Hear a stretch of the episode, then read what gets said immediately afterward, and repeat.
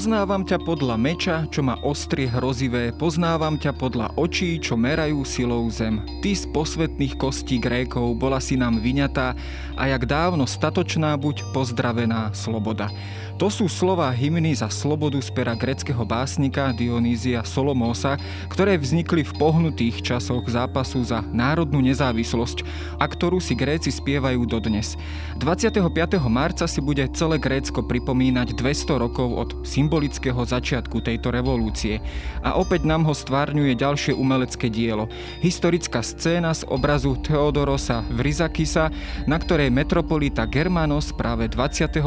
marca 1000 1821 posvecuje bielo-modrú vlajku povstalcov. Grécky boj za oslobodenie spod osmanskej nadvlády a úsilie o vznik vlastného štátu inšpiroval vo svojej dobe prakticky celú Európu. Politici, ale aj umelci vyzývali k podpore Grékov a fantazírovali o obnove mýtickej Helady. Takzvaná grécka múza však mala často veľmi ďaleko od reality a cesta k nezávislému gréckému štátu viedla neraz cez potoky krvi, ale aj cez vnútorné spory a neraz aj sklamanie. Ako teda vyzeral boj Grékov za svoju slobodu? Počúvate pravidelný týždenný podcast Dejiny. Moje meno je Jaro Valent, som šéf-redaktor časopisu Historická reví a rozprávať sa budem s historikom Marekom Meškom.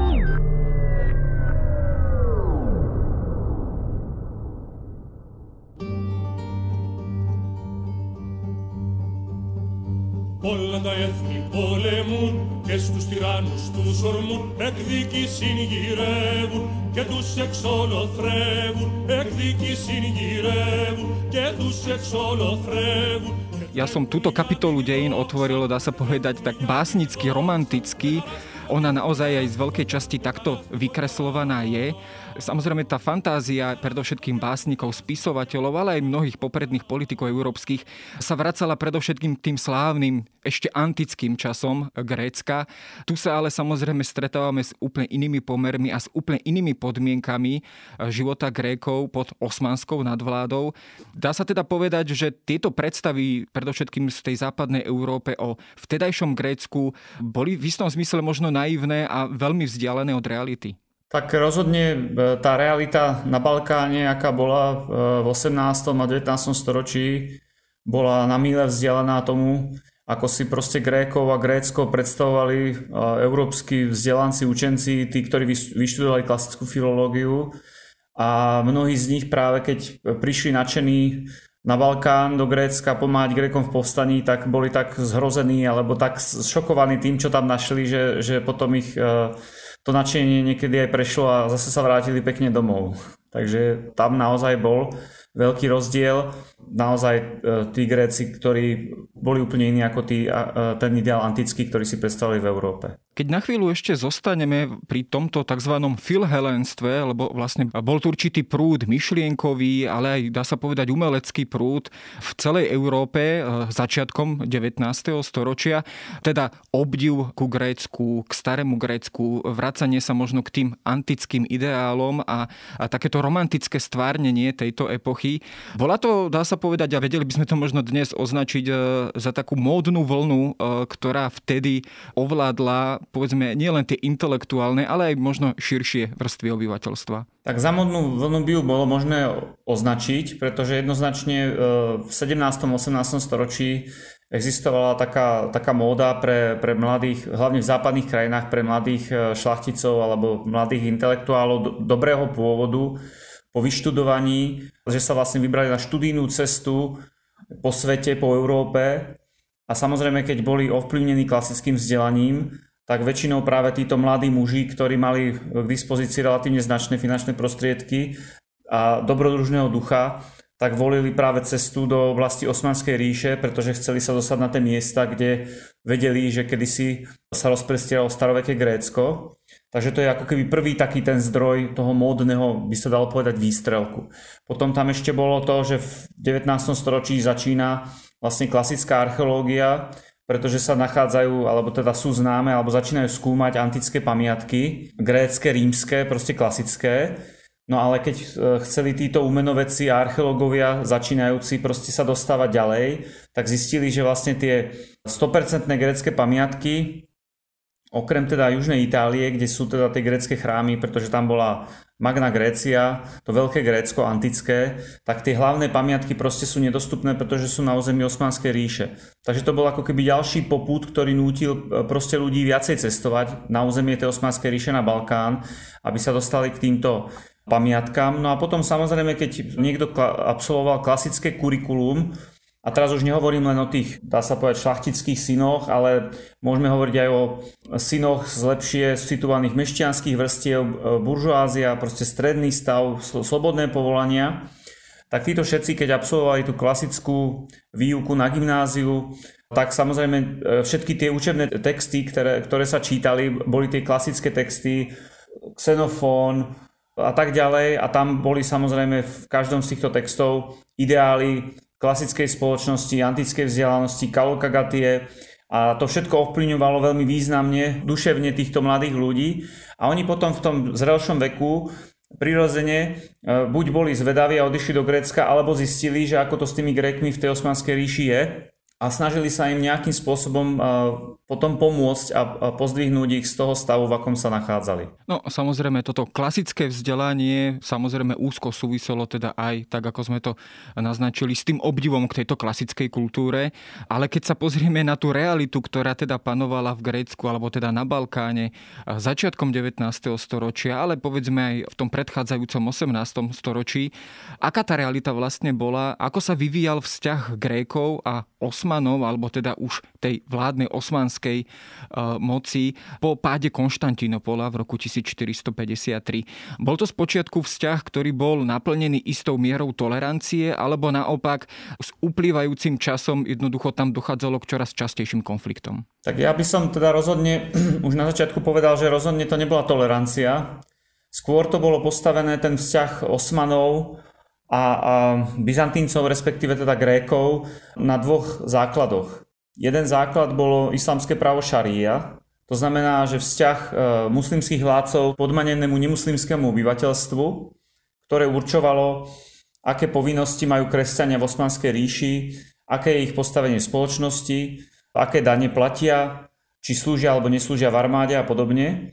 Druhý aspekt alebo element, ktorý to veľmi výrazne ovplyvňoval, bol potom aj samotné vnímanie tých osmanských Turkov, toho podmaneného obyvateľstva cez eh, ten konfesionálny rozmer.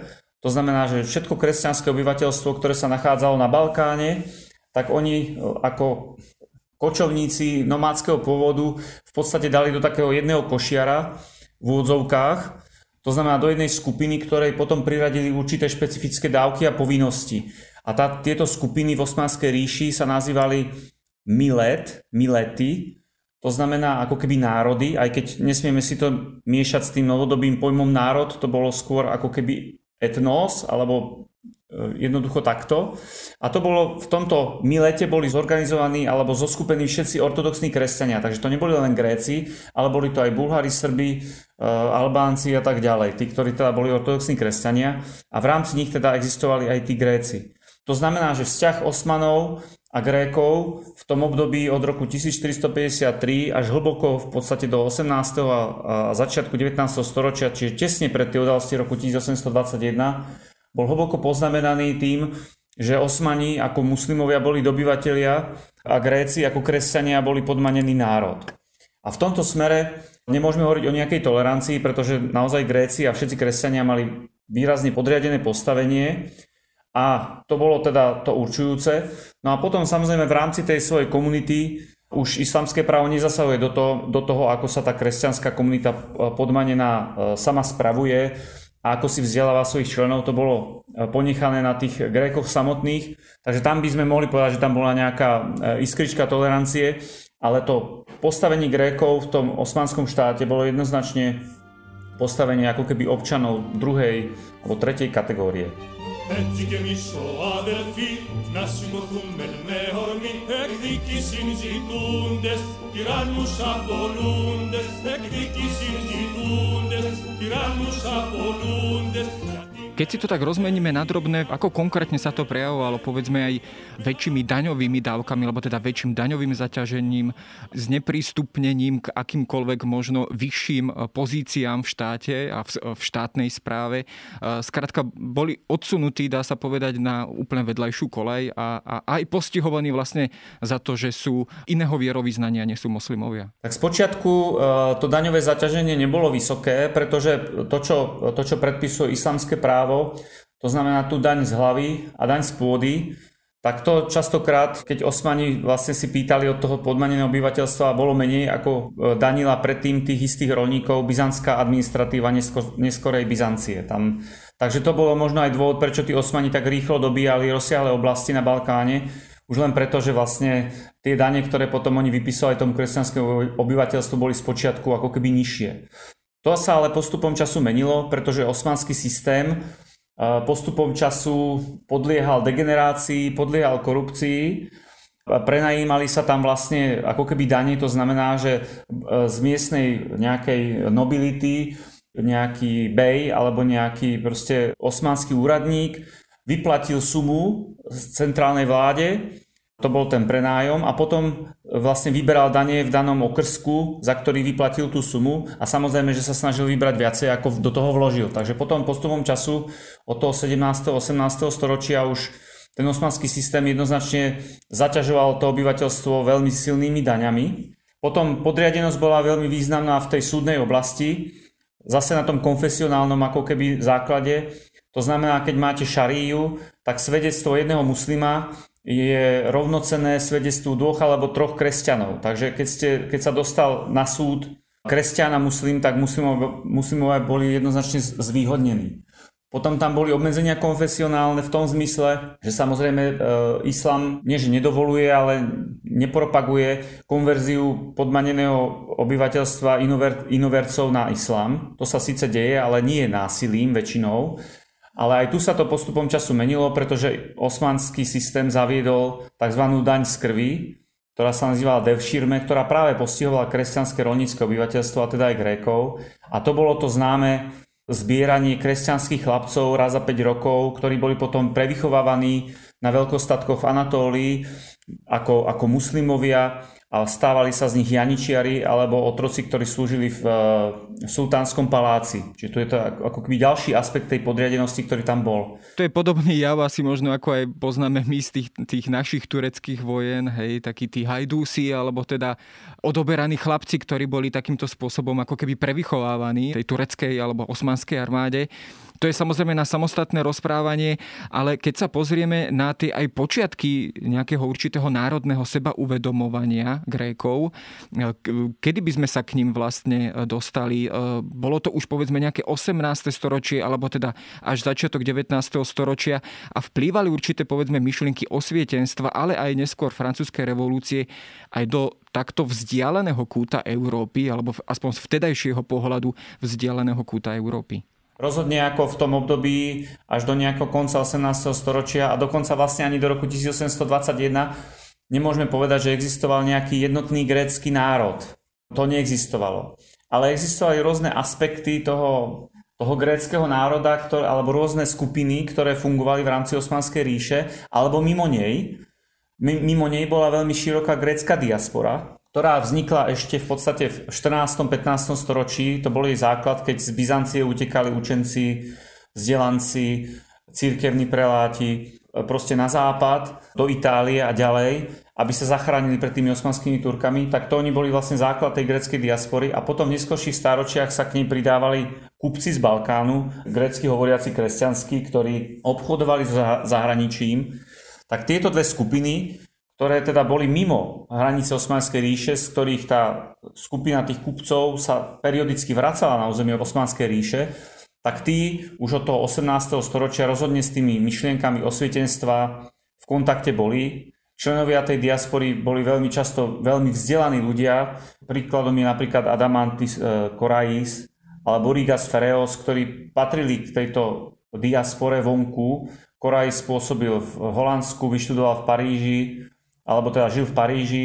Rigas Fereos e, zase e, sídlil vo Viedni, veľmi blízko a všetci títo sledovali veľmi, veľmi tesne a im podobný veľmi tesne tie, tie hnutia myšlienkové na západe a potom, keď vypúka francúzska revolúcia, tak samozrejme aj tieto všetky veci veľmi tesne sledovali. Ale čo sa týka samotného územia Osmanskej ríše, tam, kde bola elita grécka, ktorú by sme nazvať možno gréckou elitou fanarioti, k ním sa tiež tieto veci ako keby dostávali, ale oni už vlastne e, týmito ideálmi až tak veľmi ovplyvnení neboli, pretože osvietenstvo tradičné liberálne ideály revolučné sú veľmi ostro antiklerikálne, proticírkevné a to tí tradične vzdelaní fanarioti v Konštantinopole alebo potom tie masy rolníckého obyvateľstva na Balkáne, pre ktorých bolo ortodoxné kresťanstvo hlavným znakom tej ich e, ako keby identity, tak pre nich tieto ideály nič nehovorili, naopak ich e, skôr odpudzovali tým správe svojim, svojim proticirkevným nábojom. Možno takto, keď to zjednodušíme, samozrejme môžeme povedať, že tie prvé impulzy ku gréckému povstaniu teda prichádzali v zahraničí, to znamená zo strany tej diaspory. Častokrát sa samozrejme skloňuje taká tá akcia, alebo teda vznik určitého spolku tzv. spoločnosti priateľov Filiky Etéria, myslím, že v roku 1814 v Odese. Potom vznikali také rôzne výbory, tzv. grécké výbory na podporu vlastne tej gréckej veci. Po všetkých významných centrách krajinách e, západnej Európy. Tá idea, že by mohla nastať nejaké oslobodenie národa gréckého e, spod osmanskej nadvlády rozhodne vznikla skôr mimo Osmanskej ríše práve v rámci tejto diaspory, či už u tých vzdelancov, ktorí žili na tom západe, alebo u tých cestujúcich kupcov, ktorí obchodovali e, s Ruskom, so strednou Európou, so západnou Európou, tak skôr tam tieto prúdy nachádzali živnú pôdu a môžem povedať, že sa delili na také dve skupiny, pretože ani tam proste nebola názorová jednotnosť. Totižto, keď niekto adoptoval myšlienky nacionalizmu, liberalizmu a treba z vzniku nejakého národného štátu, tak e, samozrejme sú dve cesty, ako tieto e, ideály sa dajú presadiť, pokiaľ je realita, dá sa povedať, petrifikovaná, zabetonovaná. Jedna cesta je ako keby evolučná, to znamená, že tie zmeny sa zavádzajú postupne a až sa to dojde do toho ultimatívneho cieľa, čo je nejaká národná nezávislosť a sloboda a vlastný štát.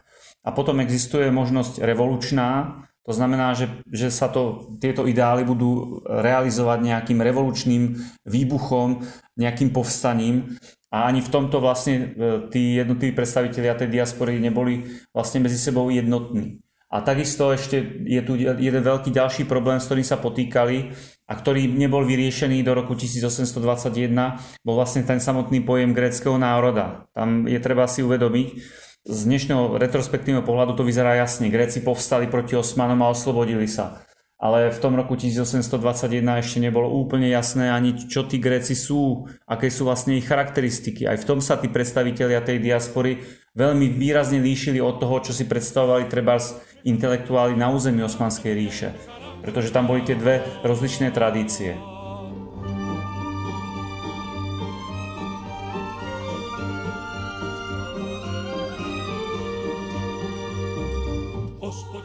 Samozrejme, toto je na ďalšiu debatu, ku ktorej sa ale tiež ešte dostaneme, teda k myšlienke tzv. veľkého Grécka a teda k otázke, e, čo vlastne všetko Grécko je a nie je, alebo malo byť a nemalo byť. Keď sa ale dostaneme k takej, takej tej prvej akcii, aspoň e, často spomínanej, a to je tá akcia Alexandrosa Ypsilantisa, e, taká tá prvá ozbrojená výprava vlastne do Osmanskej ríše. On v podstate zhromaždil určitú ozbrojenú skupinu alebo armádu a v podstate tá vojna za grécku nezávislosť ako keby sa začínala niekde úplne mimo samotného Grécka, ale v dnešnom Rumúnsku. Čo vlastne toto bolo vlastne za akciu, o čo sa vlastne Ypsilantis v tomto smere snažil? Tak tu je práve výraz toho, že naozaj nebolo úplne jasné, čo to vlastne Grécko je. Alebo aké územie by malo byť oslobodené. Tam, tam sa totiž to byli zase dve koncepcie. Jedna bola tá, teda tá moderná, že Gréci si tu moderný národ, ktorí žijú na území Grécka a sú ako keby moderný sekulárny národ, podobne ako Francúzi, Angličania a podobne. A potom tu bola ešte ďalšia idea o Grékoch ako potomkoch Byzantíncov, taká v podstate Napoli e, ešte stále včlenená do stredovekého dedičstva, kde v podstate stále veľmi bolo významné práve to náboženský rozmer a to, že vlastne Gréci sú v podstate Byzantínci, ktorí sú, boli podriadení Osmanmi v roku 1453 a teda, že keď bude obnovená, obnovený ten ich štát, tak to nebude novodobé Grécko, ako sa neskôr teda stalo, ale že to bude v podstate znovu zrodená Byzantská ríša na tom stredovekom základe. A to je práve ten dôvod, prečo vlastne ten Ypsilantis začal svoje povstanie teda ten ideový začal svoje povstanie v podstate na území dnešného Rumunska. Na území Rumunska bola tiež veľmi silná grécka diaspora, teda Valašská a Moldavská, aby som bol presnejší, lebo tak sa volali vtedy tie dve časti. Ešte neexistovalo Rumunsko.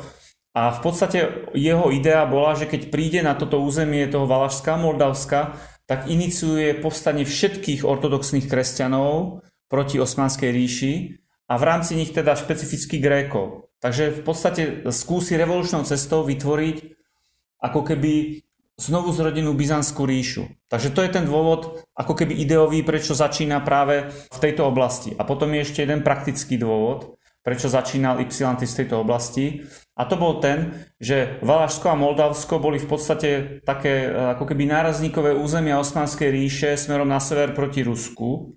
A ako také, keďže boli medzi dvoma mocnosťami, tak sa tam nenachádzalo osmanské vojsko. Boli demilitarizované územia. To znamená, že z čisto vojenského hľadiska a Alexander Ypsilantis vlastne predtým pôsobil ako generál v ruskej imperiálnej armáde, ruskej cárskej armáde, si proste dal dve a dve dokopy a povedal si, že v tom Valašsku a Moldavsku je väčšia šanca začať toto veľké ozbrojené povstanie, pretože Osmani nebudú môcť hneď reagovať a budú musieť vysať to vojsko a kým ho vyšľú do týchto oblastí, tak to bude trvať nejakú dobu. No ono často teda sa spomína, že práve táto akcia Alexandrosa Ypsilantisa v podstate bola tým podnetom pre samotné udalosti na Peloponeskom polostrove a v samotnom Grécku, kde sa teda opäť vlastne, tak povediať, symbolicky pohli lady a spustilo sa takisto povstanie, revolúcia proti osmanskej nadvláde. Boli na túto udalosť Gréci pripravení? Dlhodobo sa pripravovali? Alebo to naozaj bola spontánna udalosť, na ktorú ani povedzme tie grecké elity pripravené e, žiadnym spôsobom neboli? Tá filikieteria vznikla e, v podstate na konci napoleonských vojen v tej Odise 1814 alebo 15, teraz si to nepamätám úplne presne. A povstanie vypuklo v roku 1821. Takže je tam odstup len niekoľko málo rokov a už len z tohto e, faktu musí byť zrejme aj niekomu, kto sa históriou nezaoberá, že naozaj ako keby ten čas na prípravy bol minimálny. To je prvá vec. A druhá vec, čo sa týka príprav, tak samozrejme vždy, keď pripravujete nejaké takéto ozbrojené povstanie, tak rozhodne potrebujete najskôr naverbovať e, spolahlivých ľudí, ktorí budú potom vlastne ako keby pôsobiť v intenciách tej tajnej organizácie, ktorou vlastne tá Filiki Eteria bola. No a tí eteristi ktorí sa šírili potom do Istanbulu a potom aj do tých greckých krajín a samozrejme na Peloponés vytvárali bunky, podobne ako súčasní možno teroristi alebo tajné organizácie a snažili sa teda pracovať v prospech toho prichádzajúceho oslobodenia. Lenže nie všetci boli spolahliví a nie všetci do, dokázali udržať jazyk za zubami. Ono totiž to proste v tomto období bolo veľmi ťažké nájsť tých správnych ľudí na tých, vo všetkých tých oblastiach, kde teda tí eteristi dúfali, že to povstanie vypukne. No a potom samotní eteristi mali tak trošku naivné predstavy o tom, ako teda povstanie má vypuknúť a ako má fungovať. Pretože oni nedocenili, väčšinou to boli kupci, hlavne tí traja zakladajúci členovia boli vlastne kupci.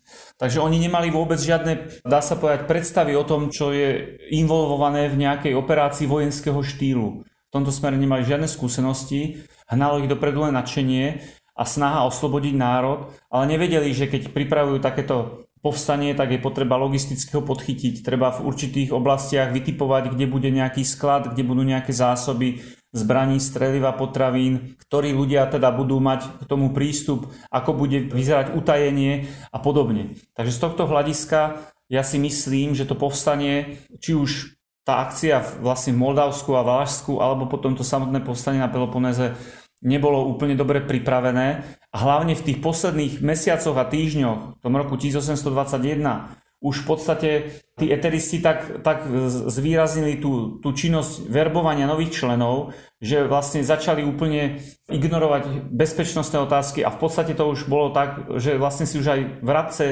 keď to poviem obrazne, na strechách čvirikali, že bude nejaké povstanie. A Turci samozrejme mohli každú chvíľu proste niekoho chytiť a, a dozvedieť sa a, a učiniť opatrenia. No, Turci samotní reagovali veľmi podráždene alebo veľmi agresívne. V podstate tam došlo dokonca, myslím, že k zavraždeniu aj samotného ortodoxného patriarchu Grigoriosa, ktorý vlastne potom povstaní síce sa ako keby priamo neprihlásil alebo ho priamo nepodporil, ale v podstate doplatil na celú tú akciu. Potom je samozrejme to, to známe žehnanie tej povstaleckej vlajky metropolitom Germanosom, ktoré, ktoré som v úvode spomenul. Ako sa vlastne k celej tejto akcii a tomuto povstaniu stávala samotná ortodoxná církev, ktorá aj preto radové bežné obyvateľstvo určite predstavovala tú hlavnú autoritu? Tak táto otázka je, sa dá logicky zodpovedať tým, čo som už, alebo teda nadviazaním na to, čo som už hovoril. Gréci a všetko kresťanské obyvateľstvo bolo zorganizované do toho kresťanského ortodoxného miletu v rámci Osmanskej ríše. A ten milet, jeho vrchnou hlavou bol ekumenický patriarcha, ktorým bol v tom roku 1821 ten eh, Grigorios V. A ekumenický patriarcha nebol čisto len ako keby eh, církevná e, autorita, ale v rámci Osmanskej ríše v podstate bola aj svetská autorita a pred tou osmanskou vládou a vrchnosťou v podstate zodpovedal osobne za dobré chovanie všetkých členov toho ortodoxného miletu. Inými slovami, zodpovedala za to, že všetci kresťania budú riadne odvádzať dane tej osmanskej vrchnosti a že sa budú chovať pokojne a nebudú nejakým spôsobom rebelovať proti tej osmanskej vláde. To znamená, že tie špičky ortodoxnej cirkvi, ktoré boli okolo ekumenického patriarchu v Konštantinopole, teda v Istambule, s povstaním nesúhlasili a rozhodne boli proti nemu a dokonca ho niektorí aj odsúdili ale to im nepomohlo, pretože proste v, e, v nasledujúcich dňoch, ako sa, náhle sa sultán dozvedel o povstaní v Moldavsku a Valašsku a potom neskôr prišli aj správy z Peloponézu začiatkom apríla do Istanbulu, tak proste sultán nechal e, bez rozdielu e, zlinčovať všetkých kresťanov, usporiadal pogrom, ktorý vyvrcholil potom tým slávnym obesením alebo tým známym obesením patriarchu, ktorý bol vlastne proti tomu povstaniu na vchode do kostola patriarchálneho v štvrti Fener. Týchto pogromov tam bolo v podstate po celom Grécku alebo teda po celom tom Balkáne, ale aj na tom eh, dnešnom tureckom území viacero. Často sa spomína to vraždenie na ostrove Chios, eh, to je aj myslím, že veľmi sugestívne stvárnené na obraze Eugena Delacroix, teda francúzského umelca. Ale keď sa pozrieme na tých samotných povstalcov, čo vlastne o nich dnes vieme, akými vlastne myšlienkami alebo aké myšlienky v podstate boli medzi nich rozšírené. Boli to povedzme republikánske myšlienky predsa len od francúzskej revolúcie ešte neubehlo tak veľa času v tom roku 1821. Teda ako si predstavovali vôbec títo povstalci budúcnosť Grécka? Mala to byť monarchia, mala to byť republika na ten francúzsky spôsob a bola vôbec v tomto akákoľvek zhoda? No to je veľmi ťažká otázka, pretože e, znovu musím zdôrazniť, že neexistoval žiaden jednotný grécky národ, nebolo vyjasnené, kto je jeho členom, kto nie je jeho členom, aké sú jeho charakteristiky. Veľmi výrazne sa Gréci medzi sebou v rôznych oblastiach Grécka medzi sebou líšili a takisto záviselo od toho, v akom sú spoločenskom postavení, či sú to tí jednoduchí rolníci, alebo sú to naopak tí kodžabašiovia, to znamená tí kresťanskí statkári, alebo sú to kupci a obchodníci, alebo sú to námorníci, alebo sú to potom príslušníci tej fanariotskej elity. Čiže to je ako keby prvá vec, ktorú je treba zdôrazniť. Potom boli rozdiely aj medzi tými jednotlivými regiónmi a pre Gréka, ktorý žil celý život proste v, celé, v tej svojej ako keby dedinke v jednom údolí, kdokoľvek iný, aj keď hovoril greckým jazykom, z opačnej strany kopca bol pre neho už cudzinec. Hej, to je ďalšia taká dôležitá vec, ktorú si treba proste zapamätať. To znamená, že mu, takýmto ľuďom možno často neveril viac ako, ako treba svojim tureckým susedom. To je také tiež ďalšia tá dôležitá vec. No a potom, čo sa týka toho, tých predstav o tom, akú podobu by mal mať ten následovný grécky štát, tak ja si myslím, že e, túto otázku zodpovedá asi najlepšie ten fakt, že keď teda povstalci e, po počiatočných úspechoch ovládli určité územie, hlavne teda ten Peloponéz a nejakú časť toho stredného Grécka, tak vlastne skôr tam prevládali také ako keby republikánske nálady, si myslím, pretože bolo ustanovené národné zhromaždenie, ktoré malo vlastne vrchnú autoritu na území toho oslobodeného alebo vznikajúceho Grécka a nebola tam žiadna nejaká jediná konkrétna postava, ktorá by mohla sa štilizovať do úlohy nejakého monarchu alebo nejakého panovníka, ktorý by ako jediný dal rozkazy. Boli tam rôzne charizmatické figúry, ktoré ako keby viedli jednotlivé tie zložky toho povstania alebo mali určitý vplyv na to národné zhromaždenie, ale nejaká taká ako keby predstava toho, tej monarchie tam asi úplne nebola. Tá predstava potom, ktorá potom prevládla, to znamená monarchie versus republiky, bola jednoznačne naoktrojovaná zvonku. Potom, keď vznikol ten štát, tak proste to boli práve tie mocnosti, ktoré umožnili vznik Grécka, ktoré proste prišli s to video, že rozhodne to musí byť monarchia a rozhodne ten nový štát musí mať proste kráľa.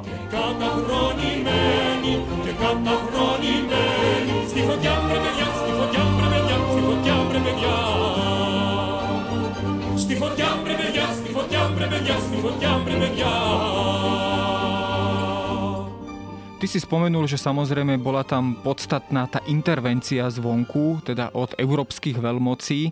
Kedy táto intervencia bola už naozaj badateľná? A teraz nehovorím o tých už spomínaných gréckých spolkoch, teda, alebo iniciatívach, ktoré sa skladali možno na výzbroj pre Grékov. To je samozrejme aj tá slavná výprava Lorda Byrona do Grécka, a kde teda aj pricestoval spolu s veľkým finančným obnosom, aby, aby podporil Grékov v boji za nezávislosť. Keď sa ale pozrieme na tú vysokú politiku a na postoje veľmocí, ako je Rusko, Francúzsko, Veľká Británia, kedy oni naozaj k tejto vojne a e, k tomuto povstaniu naozaj začali pristupovať o mnoho razantnejšie. Je treba povedať, že e, vlastne to grecké povstanie sa dialo v kontexte Európy poznamenanej vlastne napoleonskými vojnami, ktoré trvali až do roku 1815. A do toho ducha, ktorý potom nastal po tých jednaniach na Parískej mierovej konferencii, kde proste bolo presadená zásada, že hranice sa vrátia vlastne do, do obdobia pred Napoleónom, obnovia sa všetky monarchie, ktoré v priebehu toho padli a potom vlastne tie hranice ostanú a monarchie ostanú nemenné. To znamená, že v podstate to povstanie, keď vypuklo v Grécku, tak všetky európske mocnosti zastávali stanovisko, že tí Gréci robia niečo protizákonné a vôbec nie je potrebné ani nutné ich podporovať a že tí, ktorí majú pravdu a ktorí sú v práve, sú osmani, ktorí proste sa snažia uchovať územnú celistvosť Osmanskej ríše a nedovoliť vzniku nejakého nového štátu. Čiže to bolo to počiatočné stanovisko a to bol aj dôvod, prečo napríklad stroskotala Ypsilantisová výprava to Moldavsko a Valašsku, pretože tá ruská pomoc, ktorú on dúfal, vlastne neprišla. A Rusi naopak, ešte keď to povstanie vypuklo, tak e, osmanskej vláde v Istambule e, ústami svojho veľvyslanca prehlásili, že oni s tým nemajú nič spoločné a že tým spôsobom to ani nejakým spôsobom nepodporujú. Hej. Veľmi výrazne to dementovali. A to je práve dôvod, prečo ten osmanský sultán mohol si dovoliť ten tvrdý, veľmi tvrdý postup voči Grékov na svojom území a voči všetkým kresťanom a mohli vypuknúť všetky tie pogromy, ktoré sme spomínali. Čiže tu je ako keby príklad prvého takého negatívneho vplyvu. Potom ale prišli tie pogromy, a tie škaredé atrocity, ktoré sa potom odohrali aj v tých ďalších rokoch, aj e, ten masaker na ostrove Chios a podobne, ktorý postupne tú svetovú verejnú mienku alebo európsku verejnú mienku začal nakláňať na stranu Grékov, pretože tam už začalo hrať veľmi silnú úlohu práve to filhelenské hnutie, ktoré začalo hlásať, pozrite sa, čo robia tí, tí súroví osmani e, e, tým Grékom, ktorí sú potomkovia tých antických klasických Grékov, zabíjajú ich, nie je to správne, treba tým Grékom pomôcť, aby sa oslobodili e, od tej osmanskej nadvlády. A tam začína zmena práve vďaka týmto udalostiam postupná v tom, že postupne sa začínajú európske mocnosti ako keby obracať na stranu tých úvodzovkách zbúrencov, tých Grékov. Ako prvá sa na stranu Grécka postavila viac menej Veľká Británia už v roku 1823, kedy vlastne sa uznali Grékov za bojujúcu stranu. Hej, predtým proste Gréci neboli vnímaní ako nič, boli vnímaní ako hrstka zburencov a nemali žiadne oficiálne zastúpenie a Briti ich uznali za bojujúcu stranu a to znamenalo, že v podstate uznávajú, že niekedy možno vznikne nejaký štát na tom území, ktoré bude oslobodený. A od roku 1824 Veľká Británia potom dokonca pôsobila ako prostredník pri vyjednávaniach medzi Grékmi a medzi Vysokou portou, to znamená medzi Osmanmi. A potom postupne sa pridali aj ostatné štáty, to znamená Francúzsko a Rusko, ktoré už potom v roku 1827 boli ako keby definitívne na strane Grékov, ktorí už bojovali teda proti Osmanom a hlavne prehrávali. No, tam sa často spomína v súvislosti aj s Francúzskom, aj s Veľkou Britániou, aj s Ruskom tá slavná bitka v Navarinskom zálive e, z roku 1827. To sme sa už síce časovo trošku posunuli, ale tá v podstate tá sa často spomína ako taký rozhodujúci kľúčový bod, kedy došlo aj k zvratu vlastne v celej tej vojne a kedy sa vlastne tieto mocnosti ako keby definitívne postavili na stranu greckých povstalcov. O aký incident vlastne išlo a bol to naozaj vyprovokovaný konflikt alebo bolo to skôr možno dielo náhody? Je to ťažké povedať s tým odstupom, že či to naozaj bola ako keby e, cieľená akcia alebo to bola len náhoda. Ja osobne sa domnievam, že to bola skôr náhoda, že naozaj to bolo len preto, lebo tam bolo také ako napäté ovzdušie, pretože naozaj tá flotila spojená rusko, anglicko, francúzska, keď priplávala k tomu Peloponézu, tak ona v podstate mala mať len takú ako keby úlohu takého zastrašujúceho faktoru, ktorý mal ukazovať proste osmanským Turkom, že teraz je tu proste veľmi silná flotila mocností, ktoré sú priateľské tomu greckému povstaniu a že keď proste tí osmani prekročia určitú úlohu, tak oni potom zasiahnu. Čiže oni tam mali len jednoducho kotviť pri tých brehoch toho Peloponézu a mali takýmto spôsobom nútiť už len tou svojou prítomnosťou Osmanov k nejakému ako keby miernejšiemu postupu, ktorý by umožnil tým Grékom vojensky prežiť. To, že sa potom e, tie lode ako keby stretli v bojovom strete, ja si myslím, že to naozaj je ako keby dôsledok nejakej napätej atmosféry, ktorá tam bola, pretože e, Osmani dovolili tej spojeneckej flotile, aby vplávala do toho Navarinského zálivu a keby cítili, že tá flotila spojená tých mocností má nepriateľské úmysly, tak ja si myslím, že by im nedovolili vplávať do toho zálivu. No a potom už to bola len ako keby naozaj nejaká asi náhodná udalosť, že vystrelilo náhodou nejaké dielo a spustila sa kanonáda po ktorej potom tá osmanská flotila bola väčšinou potopená a zničená a zrazu z toho bolo veľké víťazstvo, ktoré e, Osmanov donútilo potom e, sadnúť e, k jednaciemu stolu a uznať vznik nezávislého Grécka. Tom období už sa to naozaj zdalo ako otázka času. Myslím, že o ďalší rok sa vlastne otvoril aj ďalší konflikt, teda Rusko samotné vstúpilo do vojny s Osmanskou ríšou.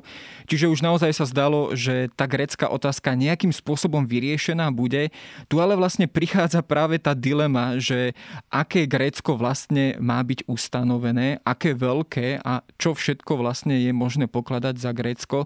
Vzýšiel z toho určitý teda konkrétny výsledok, kedy vlastne potom roku 1830 vzniklo Grécko, ktoré bolo v podstate zložené iba z Peloponeského ostrovu a kúska toho pevninského Grécka ešte s niekoľkými ostrovmi ako Euboja a Kykladmi a podobne. Bola to, dá sa povedať, taká minimálna verzia toho Grécka.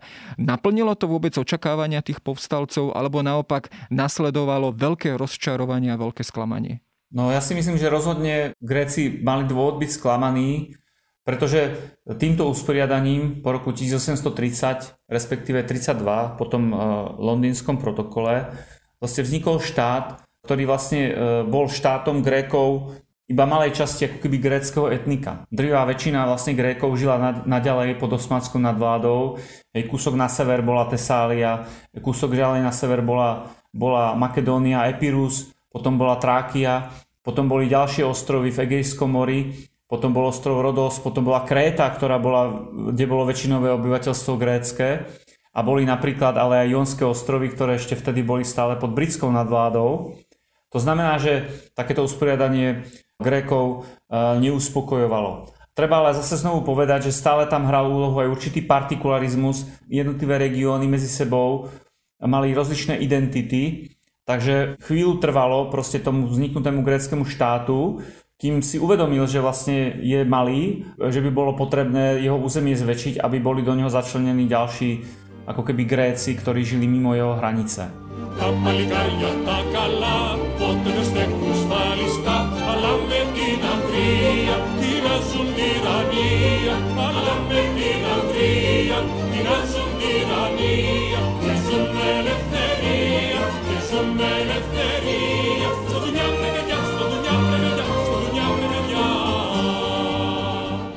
nenaplnilo sa nielen povedzme to teritoriálne očakávanie, ale tak ako sme aj niekde naznačili už, nenaplnilo sa ani to očakávanie ohľadom formy vlády vlastne v novom gréckom štáte.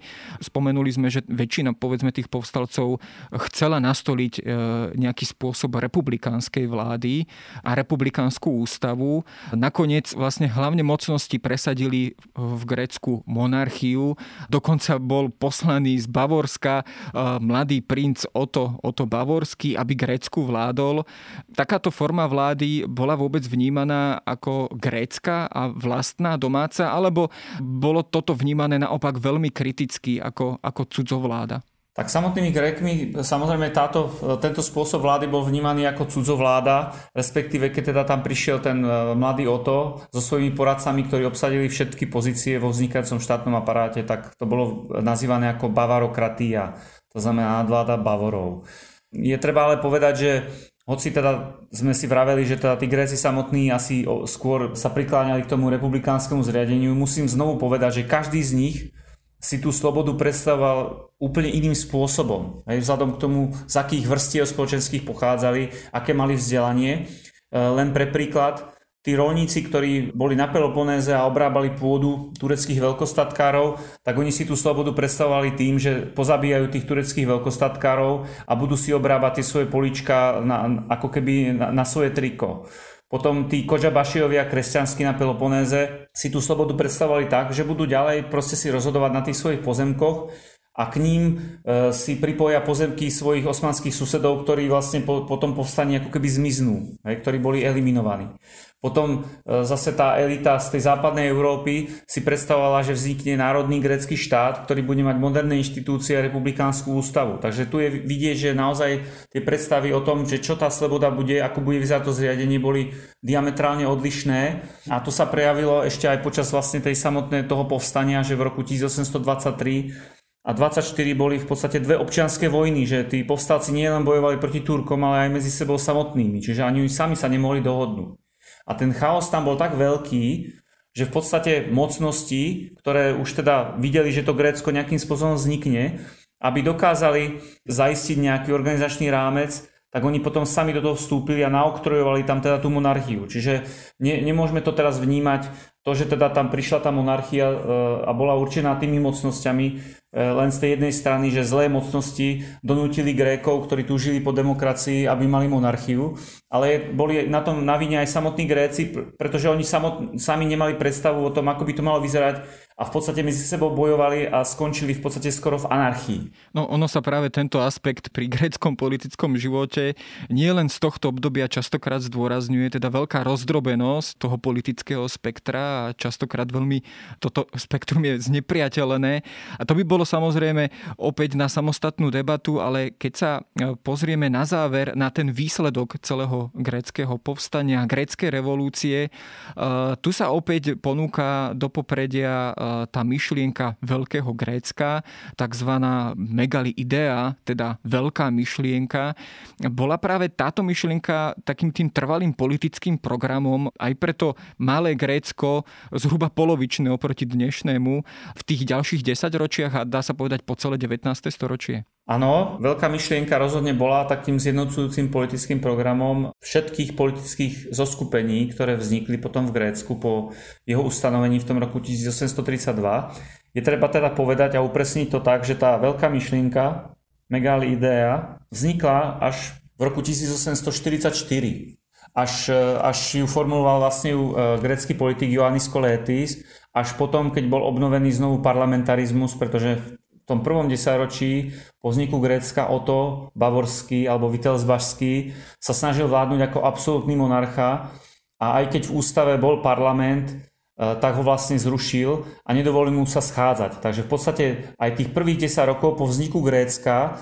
e, grécky politici nemali šancu sa vyjadrovať o, o, o tom, čo, čo v tom štáte sa bude diať, akým smerom bude smerovať a preto tá veľká myšlienka vzniká až potom, keď bol ten parlament znovu obnovený a až vtedy je vlastne formulovaná. Ale ako náhle bola formulovaná, tak sa stala proste takým tým uholným kameňom politiky greckého štátu, de facto až do roku 1922, kedy potom v dôsledku vlastne vtedajších tra- tragických udalostí čo bolo vlastne zničenie maloazijských Grékov v dôsledku maloazijskej katastrofy, v podstate prestala byť života schopnou politickou cestou. Museli predstaviteľa gréckého štátu potom cúvnuť a uspokojiť sa s Gréckom v tých stávajúcich hraniciach, ktoré sa potom už upravovali len minimálne. Každopádne tá veľká myšlienka bola zároveň aj výrazom takej frustrácie, pretože ten grécky štát, ktorý vznikol v tom 1830 eh, roku, tak po celé 19. storočie bol relatívne veľmi slabý pretože v podstate vznikol na území Osmanskej ríše, vznikol po veľmi dlhom bojovom konf- eh, vojnovom konflikte.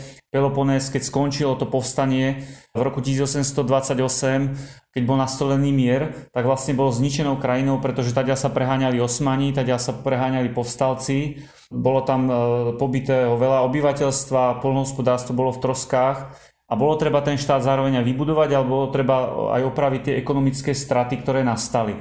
Takže Grécko po väčšiu časť toho 19. storočia, napriek tomu, že tam existovala táto veľká myšlienka o tom, že jedného dňa sa ako autorita toho gréckého štátu rozšíri aj na iné územia, na ktorých žijú Gréci pod Osmanskou nadvládou, tak mala v skutočnosti veľmi málo ako keby mocenských prostriedkov, aby toto realizovala a vždy musela poškulovať po tých mocnostiach, ktoré pomohli vlastne tomu Grécku vôbec vzniknúť, či si môžu niečo dovoliť alebo nie. No samozrejme táto myšlienka mala aj svoje dôsledky, tak ako sme to už vlastne aj naznačili.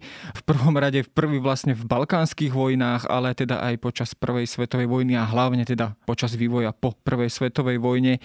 To už je ale opäť ďalšia a veľmi tragická kapitola greckých dejín, ku ktorej sa niekedy opäť dostaneme, ale o greckom boji za svoju národnú nezávislosť som sa dnes rozprával s historikom Marekom Meškom. Ďakujem za rozhovor.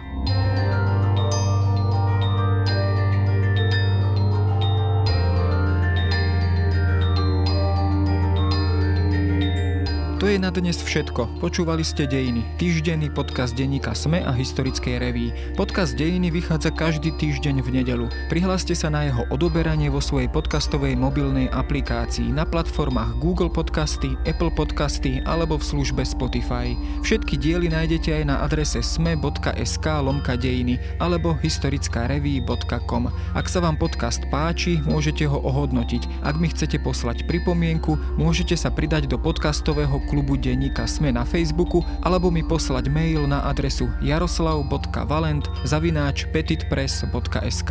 Ja som Jaro Valent a na výrobe tohto podcastu sa podielala aj Jana Maťková.